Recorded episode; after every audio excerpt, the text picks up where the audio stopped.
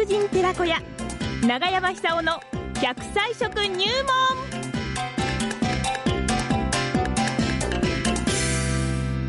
さあ、それではお待たせいたしました。奈良浜市出身の食文化史研究家、長寿食研究家、長山さん、そんな登場。長山さん、先週の放送を聞きになりました長山さんの本のプレゼントも、たくさんの方のお申し込みありました。ありがとうございました。いやこちらこそありがとうございました。本当にあの、心から感謝申し上げます。はい。ねえ。まあ、あの、長山さんの本の中にもいろいろとね、食生活について書かれていますが、今日はその中からどんな話話で参りましょうか。今日はな、あの、卵かけご飯、生卵ですよね。あ、シンプルでいいですね。あの、昔はですね、えー、兄弟がたくさんいまして、はい。朝ごはんでおかずの奪い合いになっちゃうんですよ。はいはいはいはい、それで、比較的人気があったのがですね、生ご生卵かけご飯で。生卵かけご飯 これ、あの、兄弟5、6人いて、ええ、卵一つなんですよ。ええ？ーこれを、はい、だからあの卵よりも醤油の方が多いって感じですよね。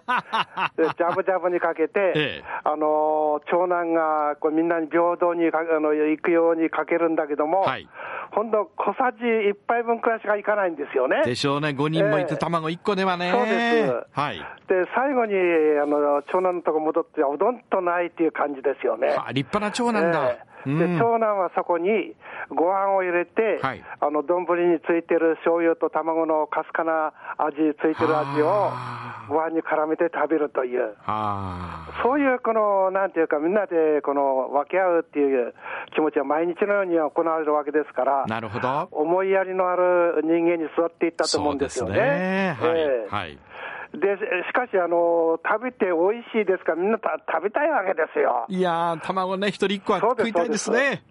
で運外あの、例えばおお妹とか弟とよく言っちゃうんだけども、ええ、白身がどろっと入っちゃうんですよね。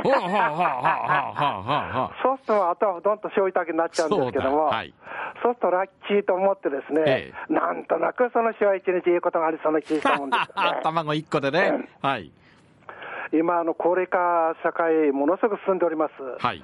えー、65歳以上の方から26%突破しました、でこうなってくると、ですねお年寄り、どうやってこの健康を維持するかって大きな問題になってくると思うんですよね。そうですね。そこであの卵、ぜひですね、うん、えー、食べてほしいと思います。はいえできたらあの生卵、酵素が生きてますから、はい、生卵が一番いいと思うんですよ。ええ、でこれをあの醤油をちょっと垂らしてですね、はい、それで朝ごはんにかけて食べる。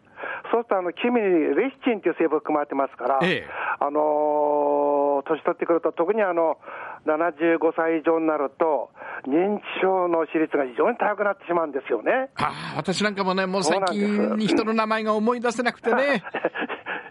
あのそれは誰でも起こると思うんです、私なんかも商売柄、本当に困るんですよね、うん、それで笑ってごまかしてしまうんだけども、ね、ああなた だだ、誰でしたっけ？っつってね、ですからあんたの妻よとか言われて、はい、あのどうやったらこの脳を老化させないで若々しい状態で過ごすかっていうこと、気配りをする必要があったもんですよね。はいはいはい、でそういうあの時もですね、はい、えー、卵の黄身というのは非常に戦力になると思います。で大体あの完全食、卵1個っていうのは完全食ですから、はい、あのお年寄りになるとだんだんこう食が遅くなったりしてですね、すねえー、栄養がこう偏ったり、足りなくなってしまうんですよね。それで血液の中にアルプミンンという成分があるんですけども、えこれあの、えー、毎年秋にあの、なんていうか、人間ドックあると思うんですけども、はい、これ必ずあの血液検査します。はいはい、そうすると、あなたはあの栄養が取れてませんよとよく言われる場合が多いんですけども、えアルプミンっていう、これ、タンパク質の一種なんですけども、これが少なくなってしまうんですよね。そうするといろんな病気になりやすくなってしまう。えもちろんこう認知症の危険性も高まるんですけども、はい、そういうことがないようにすぐためには、うん、完全食の卵が一番いいっていうことを、だんだんこの浸透してきて、ですね、はい、卵1日、なんかこう問題なかったらば、うん、平均して2、3個食べても大丈夫だっていう、そういう時代になりましたね。あそうですか、はいはいはい。ですから、うん、特に朝っていうのは、1日スタートする時点ですから、ええ、あのゆで卵でもなんでもいいんですけども、ご飯に卵をかけ食べるのが一番いいと思いますね。なるほどね。でそうやって健康管理をしてですね、せっかく世界一の長寿を入手できたわけですから、ええ、人生をこうとことんこう使い切ってですね、はい、楽しみきって、対応してほしいと思うんですよね。長山さんのように85になってもね、もうね、仕事がガンガン入って本も出してるというこの元気さ、すごい。これ、これから誰でもそれできると思います。85、まあ、あの、序の口みたいなもんですよね。序の口ですか、えー、序の口。だって平均寿命今、あの女性86歳ですからね。えー、ですからもう70、あ、80歳、90歳もうすぐですよ。そうですね。えーその先に100歳、はい、ですからこう時代変わっていくんじゃないですかね、世界が変わると思いますよ。で日本はその先頭を切って走ってるわけですから、そうですねここら辺でですね、えー、日本のこの年年配、あるいはこのシニア、あの老人つってもいいんですけども、老人パワーを世界にですね、アピールしてほしいんですよ。長寿先進国ですね。そうです。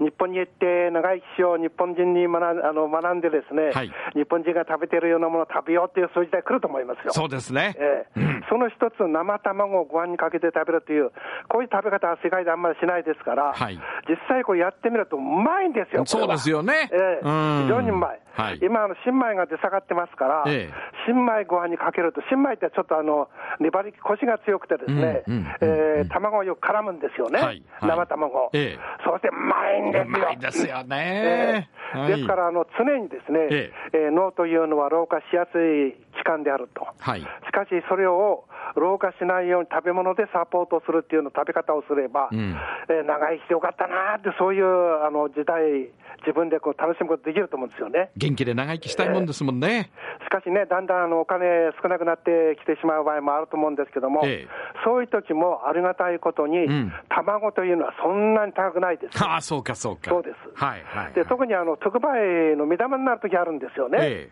ー、ですからそういう時ですね、買って冷蔵庫に入れておけばあの20日くらい持ちますから、はい、えー、それを食べてですね、あのご飯にかけるばかじゃなくて、あの味噌汁に入れてもいいと思うんですよ。でフライパンで簡単に卵焼きできますから、いろんなこう食べ方を通してですね、うんうん、卵のレシチンという成分、脳の老化を防ぐ成分ですけども、はい、これをコンスタントにできたら前に取ってほしいなって感じしますね。なるほど。じゃあ、そろそろ卵食って笑いますよ。笑いましょう。笑いますよ。いいですかで。はい。朝から卵食って。お笑いああ 長目さんありがとうございました。ありがとうございました。はい。えー、長目さんにお話を伺いました。今週は卵ぶっかけご飯でした。そうでした。